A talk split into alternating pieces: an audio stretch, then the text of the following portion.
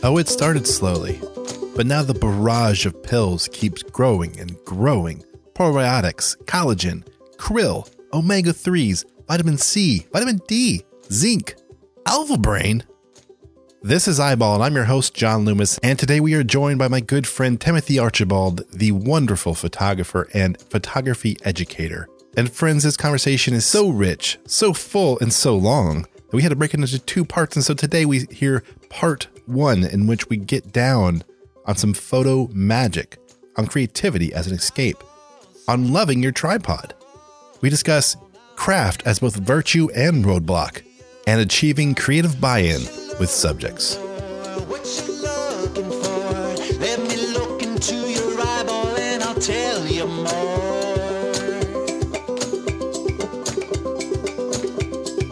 Eyeballs on this is an eyeball. Even when you have a sense of like what you're doing, you don't know what you're doing with the, you know, it's it's it's a moving target. Yeah. Yeah, yeah. Can you hear my uh, kids upstairs? Yeah. Yeah, it brings back memories. A little bit, yeah. We'll see how much they interfere. Talking is fine. The the running around in circles will be less than fine, but we'll see. We'll see how it goes. My wife is doing home. She'll do, she's doing homeschool right now. They're creating their own country, I think, is the name of the game. Oh, nice. She's very creative. Nice. Yeah. Nice, nice, nice. That would have broke me.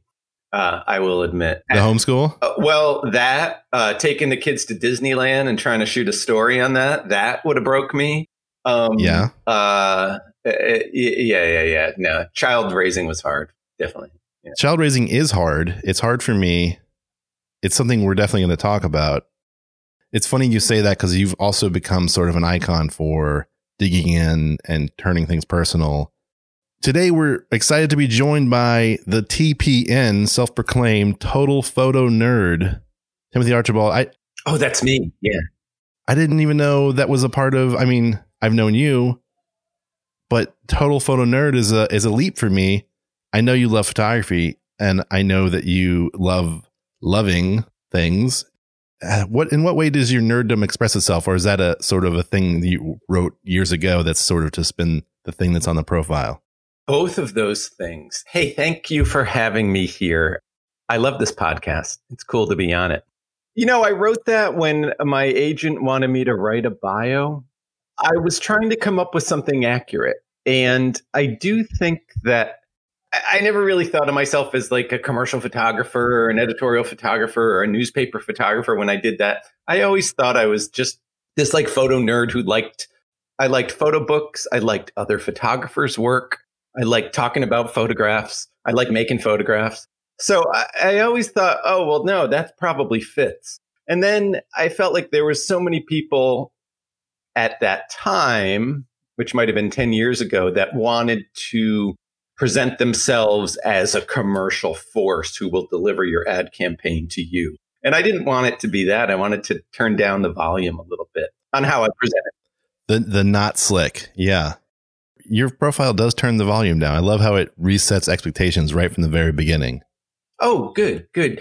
Uh, I didn't think it was anything special at the time. I'm actually surprised that you uh, are even commenting on it. It's one of those things I like checking out. I was talking this week with another buddy, and I looked at their website, and I haven't looked at their website in fifteen years. Right. I don't think I've ever read your bio. I just knew you, and you first came on my radar. I don't, is it is it twenty years ago with your Sex Machines project? Is that twenty years ago? Oh man, that was two, that was published in two thousand five, and I worked on it for three years previous to that. Right, so we're, we're coming right up on that. I love this. You get a your sense of someone, and obviously we all have different selves and different personalities and roles we play. Oh yeah. But then you also get the official version and the unofficial version, and this and that and the other. Some people are more cagey and canny with how they do all this, but. Total photo nerd. I, I didn't know if that's how I feel about you, but what I do totally think is right in line with how I see the thoughtfulness and intelligence and way you work and live was the awareness of self versus industry that was immediately apparent in your approach to bringing people into here's why you're here. Here's who, here's who I am. Here's what's going to happen if we start to work together. Ah, interesting. I think that I thought that was very interesting. You know, I don't know if you read your profile recently, but it says human four times in the course of you know, three paragraphs. which I think is is good. I mean, I think that's it's important to you. Like, your work to me is all about connection. Oh, yeah. Yeah. There's a very clear sense that you're in a room with someone and that you're both these warm bodies inhabiting a space. And that's a lot of part of this evidence that ends up happening later. Does human mean anything important to you, or humanity, or photography's connection to people itself? Oh, it's interesting you focus on that. Yeah, it's almost like such a part of uh, maybe what I do that I don't even label it anymore or something like that. But right, I mean, right. I, I would say that there was an era where I was trying to be a commercial photographer, you know, focusing really on that, the big production, and using all these different people, using many assistants, and using either hair and makeup and, and models that we hire. Though I wanted to work in that realm, there was a feeling to me that, oh, I can't work with all these people here. I got to figure out how to how to how do I make my picture amidst all this?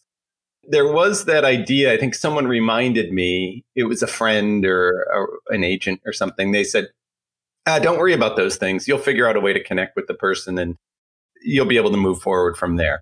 And that comforted me at the time, because photography is a performance. Very much so. And in the different types of photography that you do, there's a different type of performance. And you can get really freaked out about what needs to come out.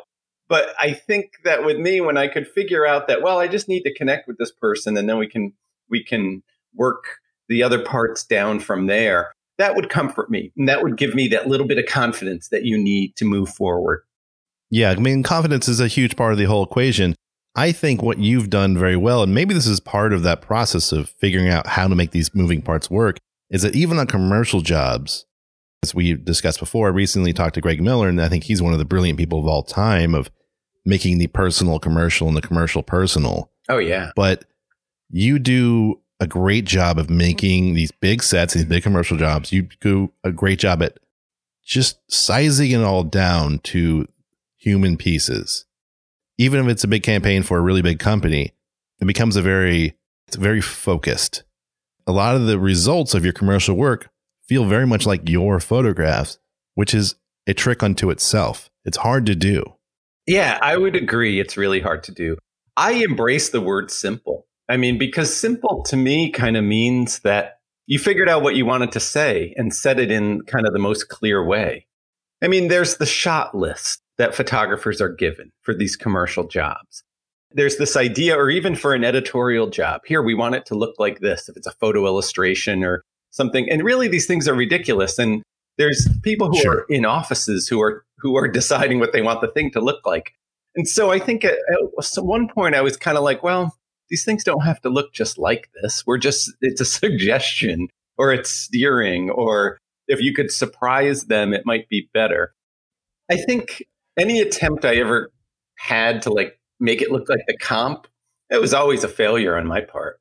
I couldn't make my photograph, or I couldn't bring the humanity to it, or whatever they would need out of me. And I couldn't really deliver that in that situation. Yeah, I always thought it's more of a, you know, a mile marker. I'm looking at it like a map. You know, I need to hit this town on the way, but the ultimate destination is mine. I think surprise is a really important word here. And talking with our mutual friend, Andrew Hetherington, recently, he reminded me of the thing that Chris Buck did so well and continues to do, I'm sure, is that whatever the job was, he came back with something that was wildly surprising to what the idea had originally been. He had the thing they had talked about. He had the other thing. There's the cool thing here. And there was always something never remarked upon that was just a total gift. And that arrived in the box of prints.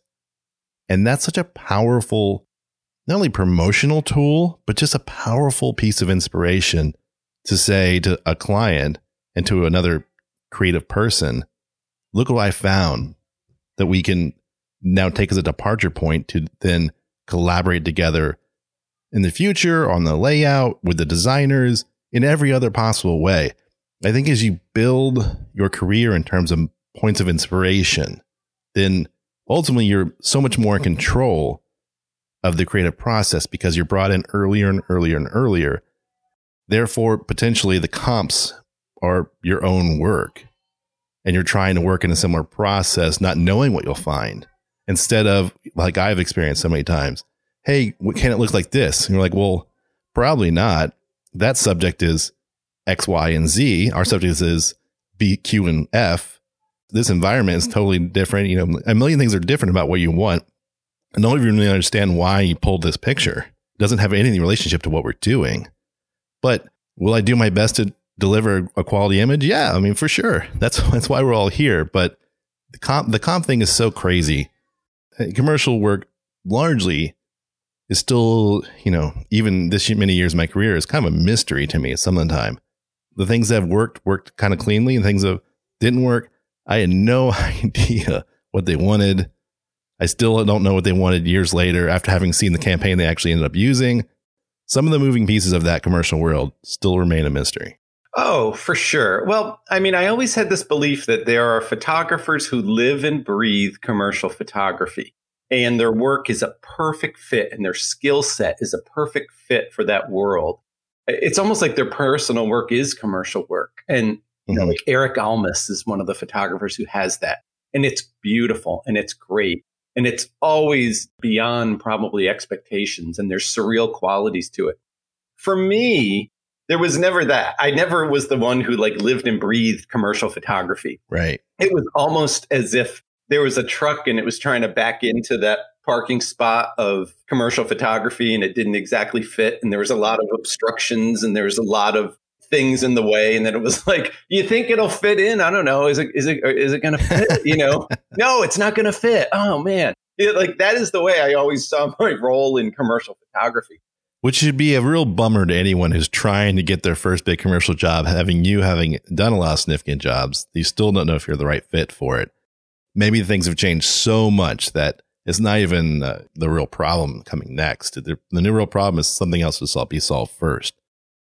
I was very aware when I was looking at your work, and, you know, we've talked many times throughout the years, but you seem to have been in search of a certain career path that you thought was out there, but elusive to you. And I wonder, as a contemporary of yours, if our generation, in the last twenty years of professional photography, has there really been a career path for any of us? Or were we all just out there like pirates making our own way? Because, you know, if you look further back, we look in the seventies and eighties, there were some pretty firmly established, like, you do this and you kind of figure out that, then you go here.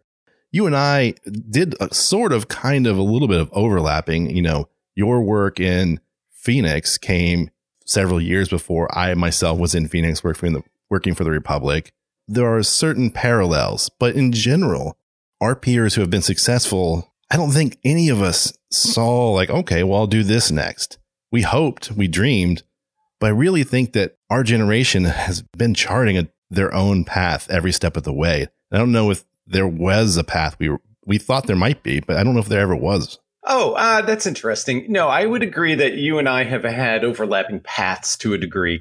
If I was to create a map, which I, what doesn't exist anymore, but back in the, say, era of the nineties, someone would assist, or they would work for a newspaper and they would develop a voice in that era. Then they would go out on their own and try to be a commercial photographer, or they would be an editorial photographer. And the golden age of editorial, where there was a lot of work in that, you could just do that. People wanted to be Annie Leibovitz, or they wanted to be Mark Seliger. And there was those models out there and kind of ways to achieve that. Right now, I think the models are all different, you know, and I think talking to right. young photographers now, I don't think they even know who Mark Seliger is, really. You know what I mean? Really? Yeah, kind of. Leibovitz seems to carry, uh, people know who Annie Leibovitz is. Yeah, mostly from her books now, or master classes, or whatever the things are. I think she's more in the public eye, and museums have shows of their work where, say, Seliger, right. who was someone who I always thought was a great portrait photographer. Truly great. He doesn't seem to work as hard to be in the public eye or be in museums, or, you know, he doesn't seem to work that aspect of things. Maybe not yet. Maybe it's one of the career paths he's looking for. You know, who knows? Yeah. Yeah. No, it's hard to say. And what people want out of photography, I always had this belief that really in photography, you could get whatever you wanted.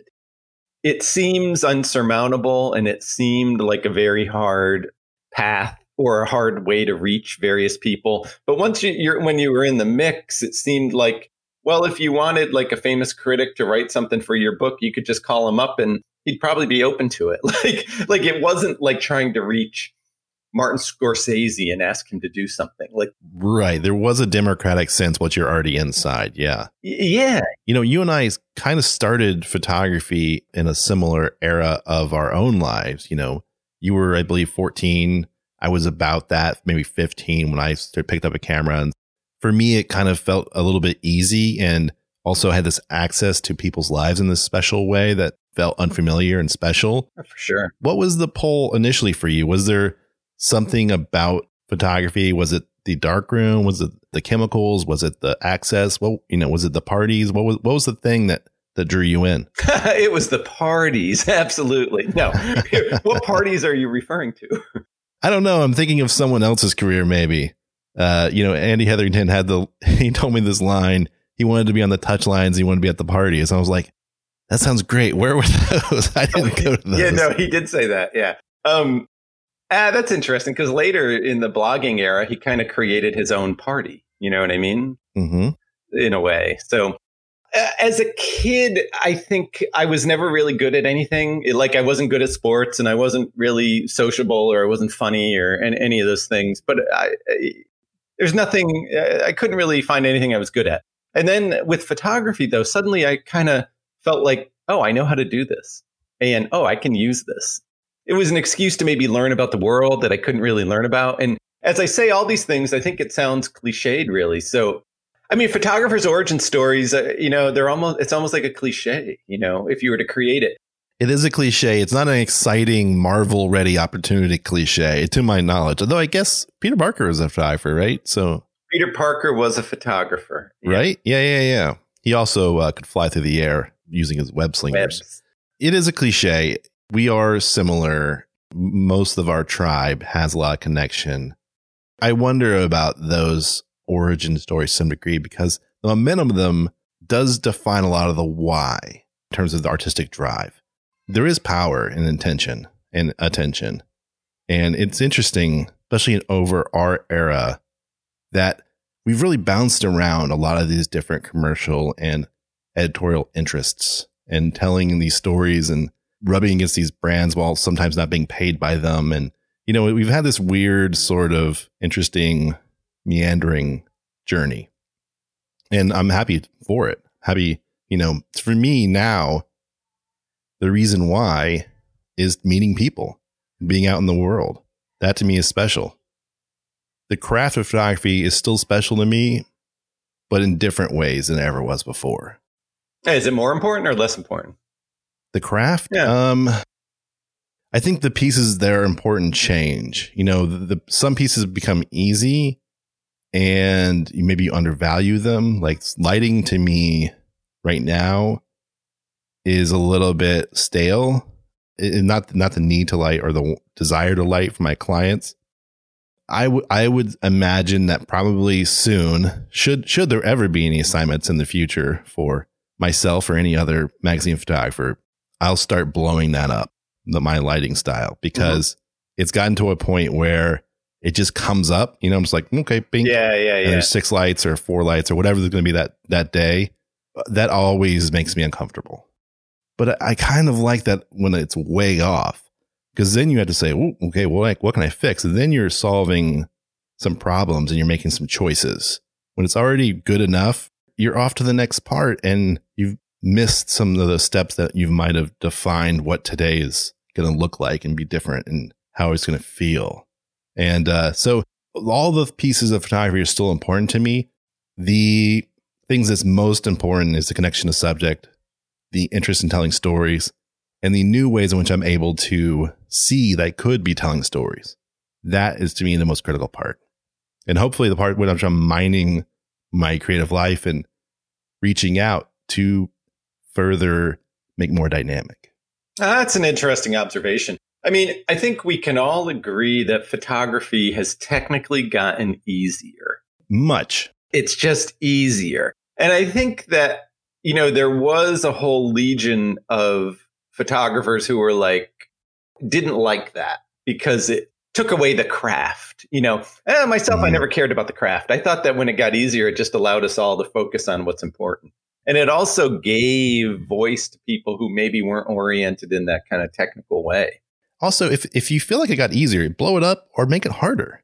I mean, if you're missing X, Y, or Z, pull out the eight by ten, start shooting on some film with almost no latitude, process it yourself. I mean, oh, there's ways. Th- there's a million ways you can complicate this. Not to mention, it comes to the computer, you know, depending on what I did or what I didn't do or how I'm feeling. I'm trying to get this out the door to the client. I don't have much time. I'm also juggling being a dad and being at home and doing this and doing that and making dinner. And I'm like, ugh, you know, it still doesn't feel that easy some of the time. Right. So right. There are definitely parts of this which I have no idea. You know, my Photoshop skills ended in like, I don't know, two thousand two. Right. That's what I, whatever yeah, yeah. Photoshop that was, that's what I know. Right. And if I need more than that, I have a Zach Vitale for that. You know, I have a guy, I have a guy and I'm, he has guys, but he, they need more than that. And, you know, I don't want to become expert in more pieces. I hear what you're saying in terms of the easy part. I, I'm glad that some of it became easier that allows certain people who weren't quite technically minded to express themselves through visual arts, because totally. That's the point. Yeah. I mean, I could I could agree with some of the get off my lawn people who, you know, want a certain amount of sweat equity in a product. And also there is a joy, as I've told my kids a lot, in a job well done, just knowing that you put what you could into this thing outside of anyone's expectations or how it was received. Or I do like doing the job well because there was a job there to be done well. That's important to me. So that's outside of all this other stuff as well. Oh, well, that's that's like the golden rule that applies to whether you're mowing a lawn or, or you know, making dinner or like, yeah, I mean, there's that. I don't know if the craft getting easier really relates to what that anecdote that you just shared. No, no, I, I don't think it does. But I think that some of the people who are upset about things getting easier and more people being able to kind of fake it. Right. That's what they're actually talking about. They're talking about a lack of professionalism. Oh, I would agree. Yeah. Yeah. I do remember one of these people who carries this view saying like, oh, I went to a gallery and I saw like these were digital prints and there was pixels in the prints. And so, you know, like the quality of that had gone down. And so, no, I, I do understand those things, but I guess we all have these things that we value. I used to have this idea that photographers were kind of these mystical beings, like, say, someone whose work I would really like, like, say, Larry Fink, you know, like okay. his, I had always admired his work. And then I, I took a workshop from him when I was young, and I thought he was like oh, this cool. kind of mystical being who would have these these insights into people and these insights into moments and had this knowledge about the, the human condition. And then only recently, like, say, this year, suddenly I had this idea of, eh, these people, they were just manipulating pixels, or they were just manipulating like film grain. They were just knowing where to hold yeah, the man. flash, and they knew like when to capture an expression. Or even more so, they were bold enough to make people interact with them in a way that revealed or maybe created something, or they were only this tall, and so there was an angle, or they didn't quite know how to get, you know, the right amount of feathering out of their flash, and so that there was a thing. There's just a million things that for whatever reason worked for this guy or that guy or this woman or that one. Like, I mean, many careers have been made in that way, and there's nothing wrong with that. It is weird. That's some a process that's important to me. I, I like when, you know, the so so-called legends become more human. And then we can actually see the work they did that was really special for it being really special. And then there's other things they did that they phoned in that are just garbage. And it's okay that it's just garbage. Now, my problem with it is when we are so interested in the history or even the most recent history of photography that there's no room for current photography. You know, like I never, ever, I didn't need to see it again the last time for sure. But I never need to see Bruce Davidson's Subway and a gallery ever again. Why? Let's just go ahead and say, you know, I mean, goddamn, it, printing technology surely has gotten better so that it doesn't need to be quite so racistly printed anymore, because it's all just like the darkest darks. Oh, and yeah, no, I mean, there's a lot of darkness in that. It's very dark. And I understand the Subway was dark in the seventies. I get it. But the black people's pigment was is not quite, you know, literally inky black and then with like white eyeballs. Like, you know, I, I have my own issues with Bruce. I have my own issues with a lot of the, our heroes. I am much more interested in a, you know, in celebrating a contemporary photographer. You know, pick pick another Magnum photographer if you want. If you want to be, you know, sort of insular, great. I mean, let's put up an exhibition of of Mike Brown's work, or let's, you know, like let's do Carolyn Drake. Or there's just so many good photographers and so much worthy work that the remining, and, you know, it's not surprising because every other part of our culture is doing the same thing. You know, like we're as likely to see a new Family Ties reboot as we are to see any new series. It's so much more comforting to just return over and over and over again. But in my lifetime, I think I've seen three different versions of Bruce Davidson's Subway in a gallery. That's interesting. And it's just like, Jesus, really? What? And not even Brooklyn Gang, which to me is the is the actual opus. Yeah, no, I like that. Yeah. The uh, uh, yeah, no, a lot of people, Subway speaks to a lot of people. It never spoke to me, although I like, I love Bruce Davidson's work in, in other projects in East one hundredth Street and all those things. Subway never yeah. spoke to me, but you never know what's going to speak to someone, you know? Mm-hmm. I mean, the one thing I would say, let me finish that thought though, that idea of like photographers being these mystical beings who could interpret things. Oh, yeah. What I came to realize only just now, I think like, you know, or this year is that they were just, yeah, people like any of us who knew how to like yeah, do the technical thing, but really it was the person that was special. Photography, I guess I used to think of photography as a religion or something like that, or as a spiritual path, as absurd as that sounds. And to me, it was my spiritual path. And I remember saying once to someone like, ah, I think there's a god of photography who smiled on me and gave me some career or something like that. And to me, it's a totally Love it. absurd. Yeah. Uh, no, I think it's stupid. It might be absurd, but why not? Is it any more or less absurd than anything else? Because it's like saying like, uh, yeah, no, it's absurd because it's putting too much power into this mechanical craft. Yeah. You could be passionate about what you're doing and we can all acknowledge some form of higher power, but to attach it, it would be like an x-ray technician saying, oh, no, there's a god of x-ray technicians who is made it so that I could have this job at Kaiser Permanente or something like that. Like, let's not instill too much magic power into this thing, and let's bring it back to the humans who are like like are in the midst of it. Yeah, I know. I hear what you're saying. I will say as a counterpoint yeah. that every year the Polish Catholic Church on Easter coming up very fast, coming up probably before we even publish this conversation, you bring in an Easter basket filled with the things that are important to your Easter table. So you have sausage, you have eggs, you have onions, you have spring onions. You have mustard maybe and salt and pepper and the things you'll use to feed your family. And it's blessed by the priest. Well, I, for years, have been putting my S D cards inside the uh, in the basket under the, uh, you know, you usually put like a pretty cloth and all the things in there. Well, under there, I'm just sliding in a little. If there is photo magic, give me some, man. I'll, I'll take it. I'm, I'm open to whatever, whatever the answer is. Give me a little bit of it. I don't, I don't, you know, I don't need to know the what sex it is, what gender it is, what religion it was attached to. I don't give a shit. Let's, if there is magic, I'll have some, please. Thanks. I, I'm speechless, but I was there. Like, I think that I used to view things that way. I wouldn't have put an S D card, but there would have been some like god of photography I'm praying to or something like that, which now it just seems like, do I pray to the god of Subway sandwiches as I'm making the Subway sandwiches that he makes the B L T, you know, the most expert? I'm sure there's someone at Subway feels like their, you know, their mayonnaise knife is being guided by God's loving hand. I don't, you know, who knows? Like, and if there is, bless them. That's fantastic. I mean, that to me is the reason why I love this job is I get to go in the world and meet people who completely unsarcastically will t- profess this belief or faith or grace or whatever else. I think it's the greatest thing about our world and our lives. You know, I, I love meeting people from wildly different schools of thought or backgrounds or jobs or anything. And this, this is, that's the cool. I love, that's the best part.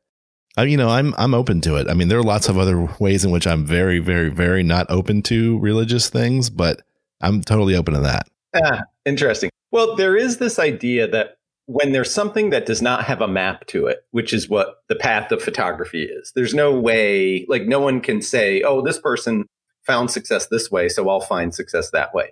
That doesn't exist in photography. So when there's no map, it's very easy for things to just feel like a spiritual path. Right.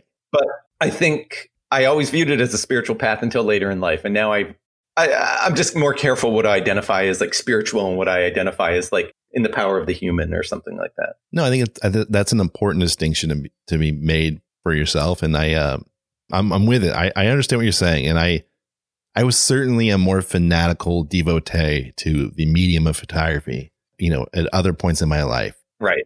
You are also a devotee to a particular piece of equipment photography, which I have always maintained. And I mean, I own several of them, but I've always maintained how much I dislike them.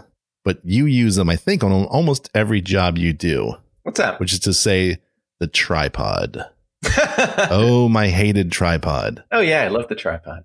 You love a tripod. Yeah. T- explain to me, oh, master of the tripod. What am I missing? I think uh, this is the only gear talk I can actually deal with on this kind of on my podcast. Is, yeah, is yeah, tripod yeah. talk. I, yeah. I hate gear. You know what I think it was? I was a big before digital. I was a big Hasselblad shooter, big clunky mm-hmm. camera. And I really loved anchoring that Hasselblad wherever I wanted to shoot.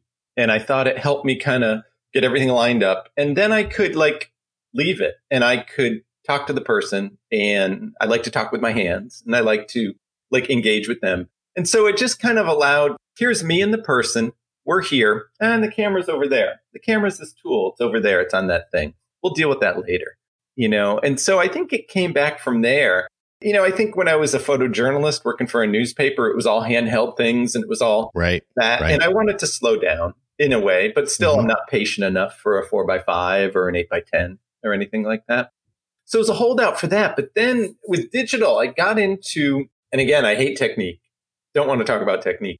But I got into shooting with a relatively long lens and then stitching together images for a portrait. Oh, okay. Yeah, yeah, yeah. And so that allowed me to kind of do that with a kind of clinical precision that kind of came together. Yeah, I can get behind that because there's literally no other way you can really do that. Not really.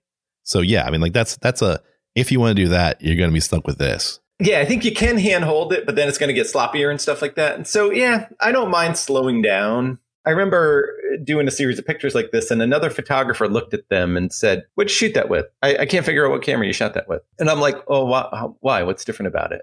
And he's like, no, you can tell. It either looks like a medium format or it looks like something different. He's like, I can't tell what it is, but it, it doesn't look like a straight picture. That that means to me, like, perfect.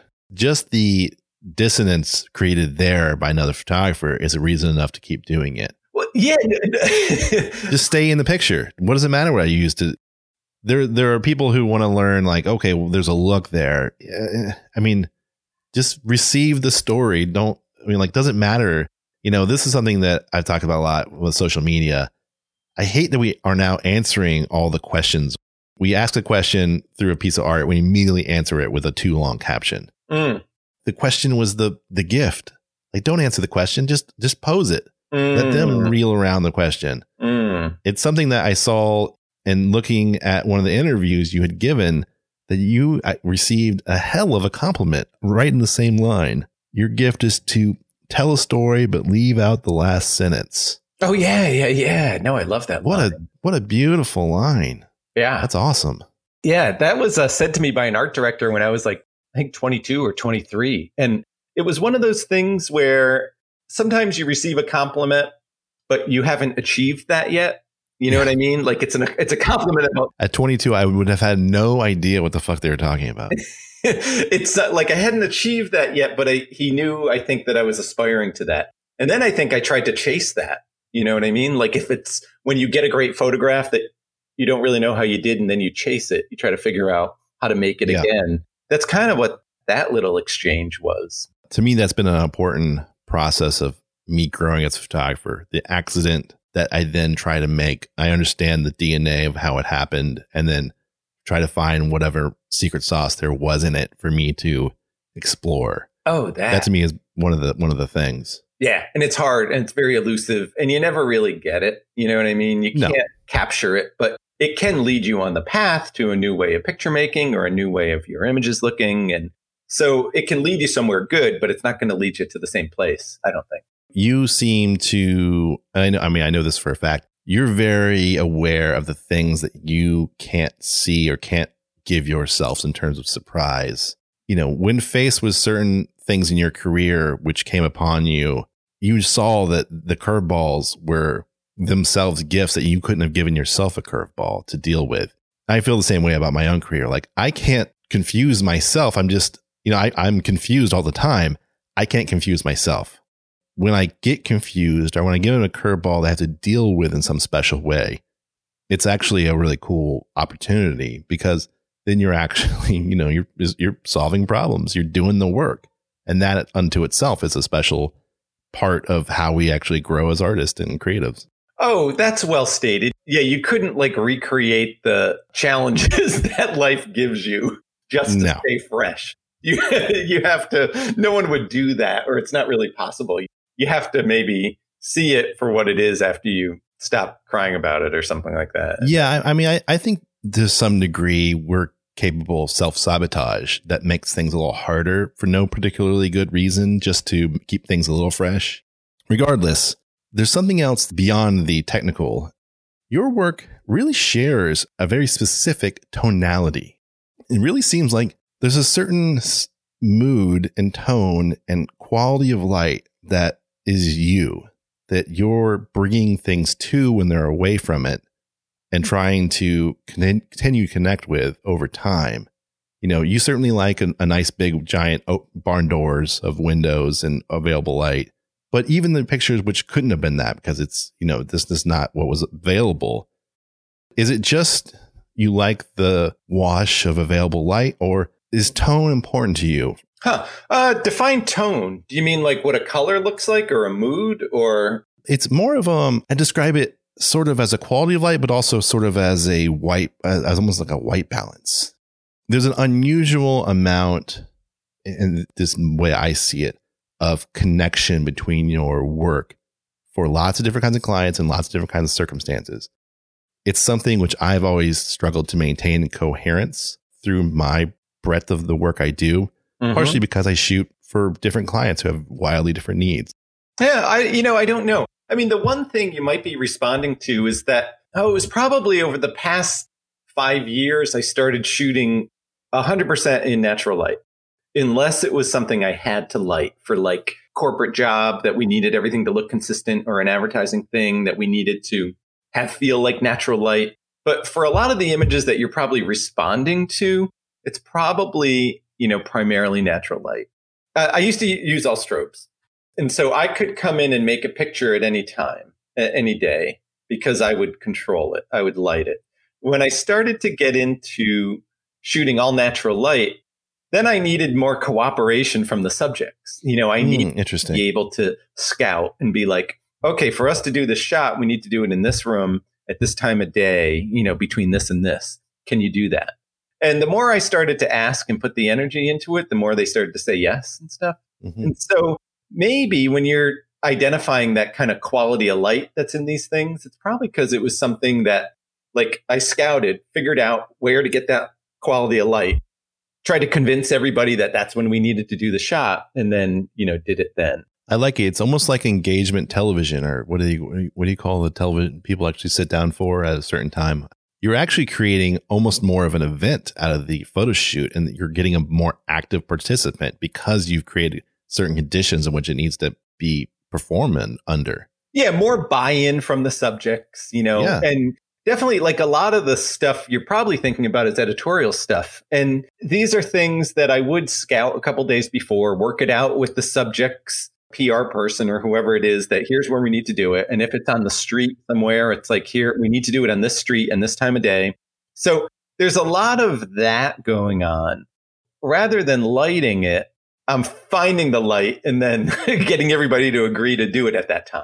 In some ways, I was very right. You, there is something you're identifying that it's very important to the mood, and then you finding the light itself instead of creating it, and then you're, you know, you're inserting the room and the people into that into that environment. Part of it is that you're in a different part of the country than I am. You know, yeah. you have this cloudy, diffuse but warm sort of, you know, angular thing in San Francisco that you're working with a lot of the days. Well, geography, I think, has a lot to do with it, though, because like looking at your site, which I looked at the other day in preparation for you being the guest artist, you can look at it and be like, that's Florida, that's D C. Like the, you know, areas have that quality of light. You can definitely tell when a photo's taken in Los Angeles. You know what I mean? Yeah, and you can. And you can tell when something's taken in San Francisco. Like you can, the light is different. Though if people stop driving in San Francisco and L A soon, you know, for several months at a time, that's going to change. I, no, it'll, the haziness will totally get warped. It will be, people will be able to shoot new pictures. It, yeah, it'll change everything. But I mean, the thing to keep in mind is that whole scouting then shooting type of thing. I think there was a period where I realized that uh, I wasn't happy with the assignments I was doing. You know what I mean? I was going in and reacting, and I wasn't very good at reacting to things.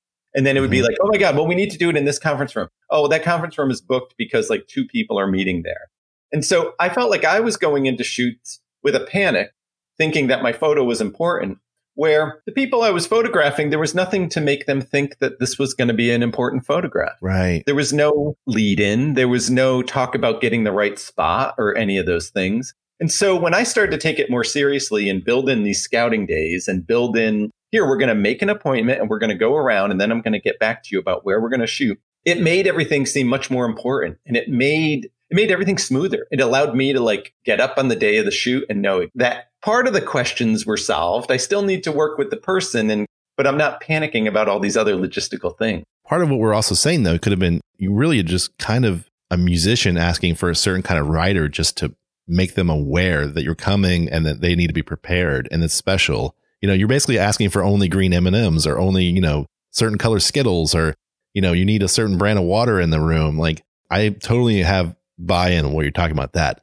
having more subjects who are open to the process of collaboration with an artist would be a huge gift for me and for most photographers, because it's so clear when you're there and you're thinking so many times you're like, oh man, you know, what if I had this, we could have had an opportunity to make a special picture. Oh yeah. Yeah. Yeah. I really liked what you're onto there with, in terms of like building in collaboration. It, that's a that's a really cool idea. I hadn't really thought about that before. Yeah, that and the I guess the thing I would maybe correct you with is the the rock star wanting only the green M and M's taken out. That is a situation that makes the the photographer seem important or the rock star seem important. I don't want that. I want to make the subject seem important.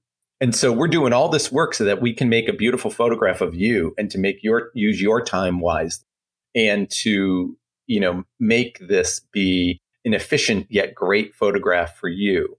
And so it wasn't about me. You know what I mean? It was about it was about the subject. Yeah. But now we're just exploring the various ways in which you are a much more kind and centered person than I am, which I'm OK with. I mean, I'm, that boat has already sailed. Timothy Archibald is a very kind person, and he always has his focus on the right side of the equation.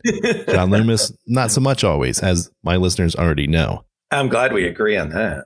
Well, we yeah, I mean, got to. You went to Penn State. I had no I idea. Did. Yep. I saw your Nittany Lions photos. Yeah. Yeah, I was an art major there. So I hated football and I hated the Nittany Lion and I hated it. All, it's a tough place stuff. to be in. To be in Happy Valley and hate football, it takes a amazing amount of effort, because that is a place that is into their fall sports. Oh, yeah, yeah, yeah. No, and the stadium is like the That's Roman the Coliseum or something yeah. like that. It really is. And it's a great place to shoot a game, regardless of whether you like sports or not. There's so much buy-in. When I shot that Nittany Lions story for E S P N The Magazine, yeah, I was told, I was like, oh, you need to get there for Friday because there's a parade. And I was like, God damn. Like, talk about wasting my fucking time. A parade the day before some like arbitrary college football game. Yeah. I could not have been more wrong. The parade was bananas. There was like fifty thousand people on the, st- the streets of, of College State. Wait, College Station? Is that? No, it's not it. Oh, State College. State College, right. I've also shot for E S P N in College Station, which is a holdover. It's, it's more of a military aspect. Uh, regardless, uh, man, the parade was, it was off the chain. It was completely insane. Yeah. I don't think I had to buy more compact flash cards, because I think I just I had my laptop with me, so I was able to dump. I like I think I filled my entire eight compact flashcards I had with me. Yeah, th- for just the parade, and I had to like dump them all that night, so I was ready for the game the next day. Oh yeah, yeah, yeah. No, it's totally insane. Yeah, it was insane then too. But that's an easy. I mean, you don't see the art majors, you know, like going to the game. Well, okay, well, hold on. Just as there are people who believe there is photo magic, there surely have been many art majors who were giant, you know, Nittany Lion fans. The dumb ones, yeah. But oh, okay. Um, Talking about who's not open or, and who's kind. I mean, it was right. a, it was a you know fraternities were big, and I hated that. I mean, at twenty-two or twenty-one, you hate a lot. You know what I mean? I hate a lot right now, but at that age, I did. You draw your you view the world much more binary. You know, I don't know my college life. I don't, maybe you're in the same situation. I chose a school where I didn't know a single person. And I, you know, went from Florida to Missouri, and I was, uh, I was really, um, I think more pried open like an oyster than I was like, I'm, I mean, I'm very cynical. I was very sure of everything I believed in for sure. I didn't not prefer one author to another one. This one was bullshit. And this one was amazing. You know, that's just the way that's, those are the prisms we use, the kind of youthly sort of things. Yeah. But I really was aware of how important it was for me to be exposed to and meeting all these different people from different places. That was like, that was the gift of my college time, was seeing a broader world and a bigger sense of everything. I think that's what allowed me to leave school when I did. Mm. Was I honestly thought that was what I needed. You know, my, my mom would have loved me also to have a degree, but that was important. So mm. So wait, you went, what were you, what did you study? Journalism? I was a double major in photojournalism and English lit. Oh, that's cool. The, yeah, no, that's an excellent pairing. Did they still have photo? Uh, I, cause I saw you gave a talk uh, at your school. Yep. Or at some school. Yep. At University of Missouri. Yep. I do uh, almost every year. Do they have a photojournalism program? Yes. Still. People have jobs and stuff. I mean, are there jobs? Uh, people have jobs. The program's still very active. They still run the Missouri Photo Workshop there. They still run the Pictures of the Year competition there. Mm-hmm. Everyone's doing their thing. I'm sure they probably have. They're probably busier than they ever have been. Uh, oh, seriously? They're, and they're they're also more aware of photography as a business than ever before, which is thankfully starting to become a greater awareness. Because during my time there, that would that didn't exist. Photography mm-hmm. is a special neat thing we all got to do, and then be poor working for newspapers. Until right. maybe Geographic decided that we were amazing. They would send us around the world or something. That was the path, if there was one, which even when I was in school in the late nineties was already broken. Right. Yeah. I mean, all the photo schools are probably doing fine. You know, the, the college, they're mostly connected to big state colleges. There's money for everything. And luckily right. football is doing more than fine. It's bringing in money for everything else. So, right. you know, right. as newspapers at high schools and art departments are being destroyed around the country, colleges still seem to have adequate funding to be able to, to put those kids who are passionate about that stuff in those places. Now, once they leave, what's next? I, I don't know. Yeah. Mm, mm. Because um, someone was, I mean, I don't follow these things necessarily, but you know, Thomas Broning, my friend here, mm-hmm. he was saying that at his, where he went to school, which I don't even know where he went to school. He was like, oh, no, they had a photojournalism program, but they had to kill it because there's no jobs and stuff. So I just wondered if that was like a path. Oh, it's interesting. That was- um, I, I hadn't heard that headline. I'm not surprised to hear it. And there were schools that had storied photojournalism departments, but it wasn't like an integral identity of the larger school. The School of Journalism at Missouri is extremely famous. That's where the term photojournalism was invented. Oh, wow. So it's produced just umpteen thousands of the broadcast journalists and print journalists and photographers in the world. So it's it's kicking along. It's doing just fine, including my aunt who went there, who was the who will be forever the longest tenured employee in the history of Time Incorporated, since that Time Incorporated doesn't really exist. Yeah. Who is your aunt? Yeah. My aunt Carol. She retired. I think she was at sixty-two years. I think her last official title was like senior editor at large for Fortune magazine. Oh, really? And oh, wow. She was at Fortune alone for fifty-five years, and she was at Time Incorporated for a few years before that. And she was a amazing editor and writer and thinker and pioneer. And she's now won, let's see, three or four Lifetime Achievement Awards in journalism. Oh, seriously? Oh, man. Yeah, she's brilliant. She's an amazing, amazing writer. And it's not the reason why I went to Missouri, but it was cool that we shared that. Oh, yeah, for sure. That's very cool. Speaking of family... I love a good segue, Timothy. Yeah, yeah, yeah. Just filled with glee. One of the reasons I wanted to talk to you, in addition to all the other many reasons, was to talk about photographing family because you have had what now, I mean, I've known you before and after, but it now seems like such a singular event in your creative life and a singular project, which has really been incredibly re- well received and has really been important to families around the world now. You regularly have an opportunity to post to your social media, you know, selected correspondence for people who get in touch with you. Oh, yeah. About your project with your son, which I don't think I ever, I still probably don't know how to actually say it, but it's Echolalia.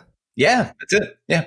So you created this project. The book was published in two thousand ten. Is that right? Yeah. Yeah. It's this project with your son, Eli. You know, I'll let you talk about it, of course, to, and, and frame it. But I have been called upon at various times to photograph my own family. I'm actually right now, this, you know, today in the last couple of weeks, been photographing my family at home during the coronavirus, crazy pandemic times we're living under. It's a huge challenge oh. because, I mean, even if you weren't being creative, specifically photographing your family, being a creative and being a father, especially trying to be a good creative and a good father, or just being a father and being having a, you know, a normal job, or just being a good father and not having any job. All these things are hard. Involving your family in your creative pursuits takes it up a, a huge level. And this interaction and collaboration with your son really came about in a very interesting, organic way. So how did this, what became Book Project, start? Yeah, you know, it's funny. So what are we in now? twenty twenty. So ten years, you know. And it's funny, people discover that project. And I think that, like any photo project where we get to know the people, like Sally Mann's kids, you know, you think that those kids are still running around on the farm. They're stuck at that age, you know. It's so funny with that project. People write me notes and I think they think that Eli is still like eight and lives at home. You know what I mean? And like, I'm the dad, you know. But no, it's ten years ago. So Eli was our first son, our first kid. I have two two boys. And the parenting was really hard uh, for me and my wife at the time, where it just didn't seem like we were like getting what other people were getting out of it. You know, it's very challenging. And it's even as we're doing this podcast here and I can hear your kids playing in the next room, I'm thinking of what that was like, you know, when I was in your shoes and my kids were that age. And there was always this feeling to me that things could teeter into utter chaos that would be out of control that I could never bring back. Yeah, my blood pressure is actually pretty low right this second. But if I hear you say that and then I focus on the kids' voices, I can feel it literally rising. Because right now I know my wife is certainly doing some version of like an art project that would drive, I would just start almost shaking at the potential just causality of what's about to happen. Well, okay, this brings humor to it. And this brings, uh, I think there's a universal stress in raising kids. For sure. I think we can agree on that. But there yep. was something where it just really seemed to come hard to my wife and I. You know, there was a period where I used to view photography as an escape from my daily life, in a way to talk to other people I wouldn't talk to. And previous to doing anything on family, I had done this book, Sex Machines, Photographs and Interviews, where I had photographed people who were very unlike me all across America, who made these kind of, you know, sexual inventions. And that was my happy place in photography, where I could tell a story, meet people who are different from me, leave my home, explore the world. And there was a period, you know, after I had kids where my world got really small. Eli, when he was young, there was a lot of challenges. And it was almost like around the age of kindergarten, like around mm. the age of four and five, everything was really about Eli, where it was like teachers at school were asking why Eli was behaving in a certain way. And then at home, he would have these tantrums that would go on for hours and hours and hours, like storms. And mm-hmm. suddenly that whole, like my world was as small as it was tiny, you know, it was no longer big. It seemed like every thought and every question I was answering had to do with something about Eli. You know, at that time we had, we had two kids and, you know, Wilson was much younger. And so with Wilson, suddenly we knew, oh, this seems to be like what, like a normal kid feels like, or something like that. Suddenly there was like, you know, you had something to compare it to. And right. so there was this period where I felt like, well, let, let me just try to spend time with Eli. And maybe if I photographed him, I could, I could, I could photograph him doing something unusual, and I could show it to a doctor and he could tell us what was different about Eli. Oh, that's interesting. Yeah. And so there was this kind of like, here, let, let's just make some pictures, you know, let, let's start doing something. And I think in an attempt, part of it was probably me as a dad trying to use whatever tool I had to try to control the situation. And then some of it was probably just trying to engage with my son. And then maybe some of it was documenting something for evidence, you know? And so within that, we started making photographs, Eli and I. And he was five. And I think it became clear that he didn't want to just be in a photo. Like, I couldn't tell him what to do and make a photo. He wanted to figure out what he would do. He wanted to see the back of a digital camera. Um, if we used a Hasselblad, he wanted to learn how to how to deal with the mechanics of that of, of the camera and take a picture with the dark slide and the ritual of movements that a Hasselblad would require. So suddenly we had something that we could both focus on. We had this little game. Well, you kind of created a language.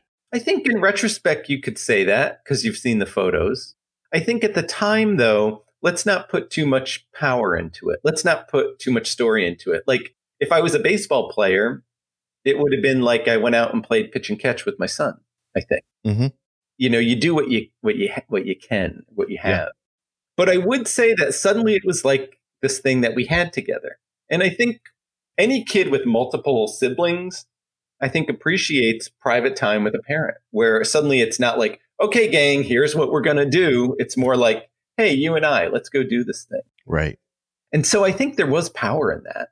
And I think probably for me, I'm more relational. I think it was probably a little easier for me to relate to one kid and try to understand him and try to get him to understand me, rather than, all right, family, here's what we're going to do. And so it might have been a better fit for me too.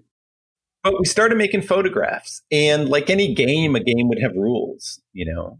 And I think the rules kind of were like, if there was something he was doing that seemed curious, I would note it. And then we would do it later for the photo, fo- mm-hmm. you know, light was nice or in a pretty place or where he could concentrate on it. Or he would suggest things, and then he'd photograph me as well with the camera on a tripod. And so it was a game, like any game. And I think at the time, blogging was something that was happening. Right. And I liked the idea that I could take a picture and kind of finish it. You know, take a digital photograph, kind of finish it and post it. And a lot of that was just the desperation of feeling like you had a project in the midst of sure. child rearing and trying to do assignments and doing all these things. No, this is the proverbial Andy in the Cake Factory hitting the gram with uh, with uh, it looking a little bit more exciting than it might have actually been. How How is that Andy in the Cake Factory? Oh, I'm saying that, you know, everyone needs something to put into the world that can be under their own, you know, to make, to, to redefine things in their own conditions and circumstances to, to present it to someone. Oh yeah. And, you know, no matter where you are, there's some way in which it can, it's fodder for content, especially under your own sort of guise. Oh, but, for sure. Yeah. I, you know, I, I feel this all the way. Like, I've had more projects that were interesting ideas that I made. To, I, I made like a five percent effort at, and only got to the stage that was a blog post introducing this thing I'm working on, but never went any further right. than I've ever made actual projects that I completed. How do you interpret that? That it's more exciting to conceive of the things or something like that? Or I think part of the way my brain works is probably better fitted for a creative director type role.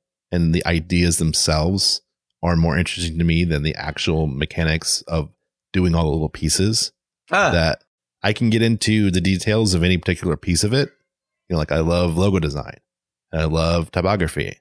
I love all these different things, but I'm not actually any good at them. And it takes me a long time to refine what I'm actually trying to do with them. Right. I'm good at thinking about the big picture. I'm good at, or at least, you know, I, I'm good at, for myself, finding things which I'm interested in. The actual hard work of doing the thing, especially as soon as you hit that first wall where you actually have no idea what the real idea is until you start doing it, and then you start seeing where it is, that is the reality of how things actually work. You know, when I, when I ran Blue Ice Magazine, you saw so clearly that a photo essay or a photo story, a really good one, it just takes so much fucking effort, so mm. many return trips over and over and over and over and over again before you're like halfway. Mm. And even if you're a great photographer, if you truly want to do something special, the amount of effort is is incalculable. That's just how my my personal take on the thing. And so we all need something to share to give value to the daily, whatever it is. We all, you know, it's it just it's one way to cope. Yeah, coping mechanism, absolutely. Like something to make me feel that the utter chaos of the days that I had a souvenir from them and I could post that and self-actualize on a blog or right. something like that. But I think that is like a basic human instinct, you know, like you, you want a, a takeaway from something. The very fact that Eli, you know, I, I certainly do not want to inject any warm fuzzies into the, the real story of this project, because it alone is is enough and it's special. And that's not me saying it. That's the world has been impacted by it.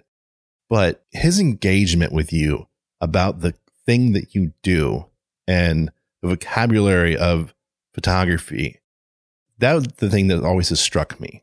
Because when my kids decide to care about, you know, this is my own selfish being. When my kids decide to want to learn and then have interaction on something I care about and I can teach them things, you know, it's like most of the time my kids and I fight about what music's on. Right. And my kids are little. My, you know, my kids are four and six. So I don't let them choose the music. Well, that's not true. Sometimes I let them choose the music to play terrible crap because I can ignore it. Um, whatever. We're in the car and I can't leave. They don't get to choose the music. There is no kid music in my car because they don't have any musical taste. And so I think it's a great opportunity for them to acquire some. And maybe I don't either, but they're going to have to acquire whatever it is I want to listen to. And we listen to a wide variety of different things. So if today's the day that I want them to listen to, you know, Led Zeppelin two, today's the fucking day we're listening to Led Zeppelin two. But other days, they actually want to engage in that and they want to ask questions about that and they want to have an actual honest interaction. When you were starting the, talking about this and when you were blogging about this, when I was seeing a little piece of this, the fact that you had something to engage with your son, and I don't, even, I don't think I, at the very beginning of this project, there was an understanding that Eli was autistic, right? That it was, it was pre that actual clinical test of like, this is, this is why. Oh yeah. But even so, the engagement with your child about something, especially something creative, is a powerful thing. Was that part of this push for this to become a bigger thing, or was it just it was just any life raft at all? The latter, you know, any life raft at all. And I think that even like like many things, time has polished that story and made mm-hmm. it much more romantic than it was at the time. And it wasn't romantic, and it wasn't a father-son bonding thing. It was the life raft, and it was much more urgent. And I don't think at that time that the five-year-old Eli was interested in photography. I think he was just trying to understand his dad. Like mm-hmm. he was trying to like he was trying to learn about me, I think, and what I thought was cool. And I was trying to do the same. And so I, mm-hmm. it's almost like, let's take photography out of it and make it less important. And think about, I think it was just like, oh, this guy wants to spend time with me. And this is my dad. And I'm learning about him type of thing. So I think it was that. And we can't, we'll never know. You know what I mean? Right. I don't think Eli could even answer accurately about it at this time because he was, he was five and he doesn't know why he did something, you know? Sure. And so I don't know why I did something yesterday, let alone I was, you know, thirty-five years ago. Yeah, yeah, yeah. And so there was, I mean, uh, yeah, I guess I think of it as like, father and son working on something together, you know. But I would say that autism gave those pictures a different feeling mm-hmm. and a sense of seriousness and a sense of we're working on something together here. And I think it allowed the photos to feel like a relationship or give and take of a relationship. Because I remember at one point trying to make pictures like that with my son Wilson for some reason, trying to play around. And they didn't feel like that at all. You know what I mean? They didn't look like that. They didn't feel like that. There was a, an awareness or a sense of self-consciousness or something that a neurotypical kid would have. And there's something, I think that that's why people respond to those images. there's a father and son trying to learn about each other, but I think the visual look of things, it, I think it, you know, it's autism that kind of gave it that air of seriousness. That's interesting. It's then the, the pivot in terms of the way you saw the pictures and the way then the pictures were made was the actual diagnosis. I remember there was an eye diagnosis, and I remember talking to a friend, and he said, well, what do you, does that change anything? I was like, oh, no, no. I, I it made things, as on a parental level, it made it easier to get doctors on board and to try to get direction and know what books to read and stuff like that. Mm-hmm. No, that didn't change anything. And it didn't change our little game of picture making. I mean, obviously, it doesn't change anything about your relationship to your son and about the daily struggles of having a child in general, especially having a young child. It, you know, we don't have any reason to think that our son, Jack, right now is neuroatypical. Mm-hmm. We don't even have any reasons to think he's neurotypical either. He's just Jack, and he's crazy, and he runs into walls, and every day is a lot. It just is. And yeah. A lot of the times it's special in its allotness, and a lot of the times it is brutal.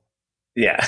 And he just runs roughshod over our lives in very crazy ways. And he's more of an animated character than a son, really. I wasn't asking that, you know, suddenly, you know, you were struck by some important thing and that changed. That's not how life works. But the project slowly collected over time and ultimately became this group of, you know, forty-ish images that was collected into a book. Was there a point at which there was a decision, or there was, you looked at the, the body of work in some way and saw that there was a way to together make a statement and to talk about this relationship? Or the the photos we started to create looked exciting to me because they didn't look like pictures I would typically make. At the time, I was very much into very controlled productions, and I used to like to work with stylists. And then even with that project, Sex Machines, I was trying to look at people with a sense of humor and a little sarcasm or irony. You were good at that. I liked that work of yours. Yeah, my work was not raw before. It was controlled. And these pictures I was making with Eli, suddenly, like to me, they felt like photo one, kind of, where you weren't trying too hard. You were just being like, oh, hey, there's nice light by the window. Let's just make a photo right there. They didn't feel like me. That was one. And then they didn't feel like a professional photographer was trying to impress you. And I thought with Sex Machines and my other projects, I was always trying to impress people. How smart I was, how funny I was, how witty I was, how, you know, I could like have a little bit of David Letterman-esque humor or something like that. And there was a sense of production for sure. Yeah, I was trying to show off. And these photos with Eli didn't feel like anybody was trying to show off. They just, they didn't even feel like mine. And they didn't feel like they were made, I think, to me. They kind of felt like they just came. And so talk about trying to chase something that's working. Definitely tried to like, well, let's see if we can make more of these photos. Mm-hmm. And as a parent, yeah, like how healthy is that? Is that, would I recommend that? You know what I mean? Where it's like, but I do remember there was this time that him and his brother realized they could fit their bodies into a plastic container that was in the house, like a toy container. And there was the idea that the next day, Eli and I would make a picture when he got home from school in that container. So I knew he was coming home from school, and the camera's on a tripod in the living room, and the room is trashed. There's there's junk everywhere, but the plastic container is by the window, so it looks pretty, and there's nice light coming through. And he comes home with a sense of like, like a dad coming home from his five o'clock job, sitting down for dinner. You know what I mean? Like, oh, okay, here, here's what we're going to do. And he takes off his clothes and gets into the container for the camera. I'm like, okay, lower your head, bring your toes down. And then he's like, all right, I'm done. And so there's like, you know, five exposures, you know, pressed furiously. And he came around to the camera and looked at the back of it. He was like, we got it.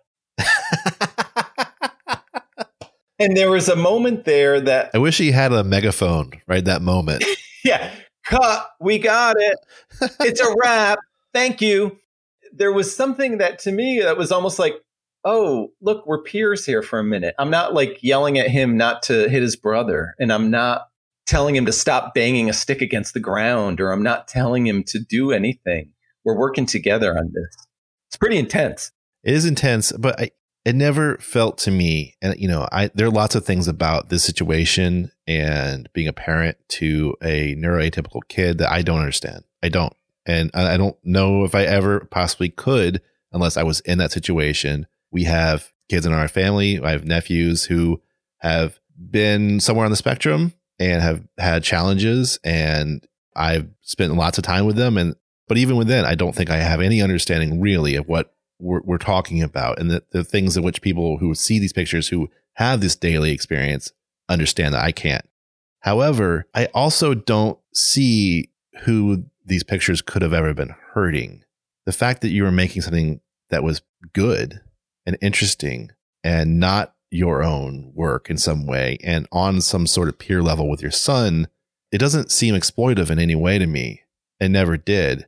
And I don't know if that's something that someone told you or someone uh, that's something that you, you always had with yourself, but that was never part of this for me. I, I don't, I don't think that that is a part of it, but has that been something has been part of this, working through that with you? Oh yeah, no, for sure. I do remember, like, I'm working on the project, and then Marcel Saba agreed to represent the project and try to sell it.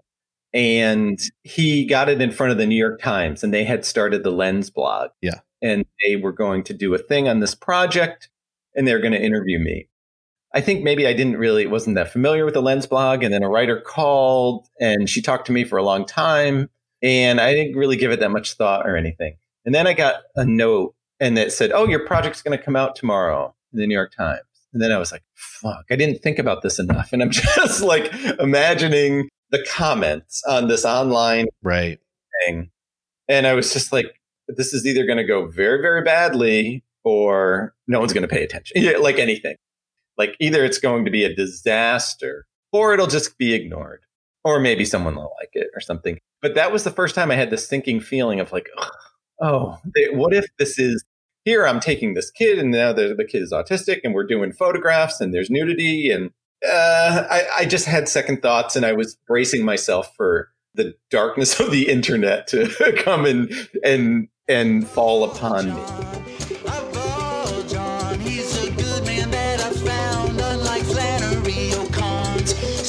Oh man, a cliffhanger, a first in Eyeball history. What will happen next? What will be revealed? You'll have to listen next week to part two. Until then, please check out Timothy's amazing work at timothy archibald dot com. Are on Instagram at Timothy underscore Archibald. My thanks as always to Scott Pryor for writing the music for this podcast. Listen to more to Scott's music at scott pryor music dot bandcamp dot com. And as always, check us out on iTunes, rate and review, leave a comment. We'll talk to you guys next week.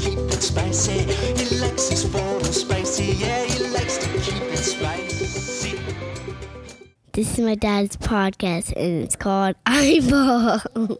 Goodbye, you crazy animals.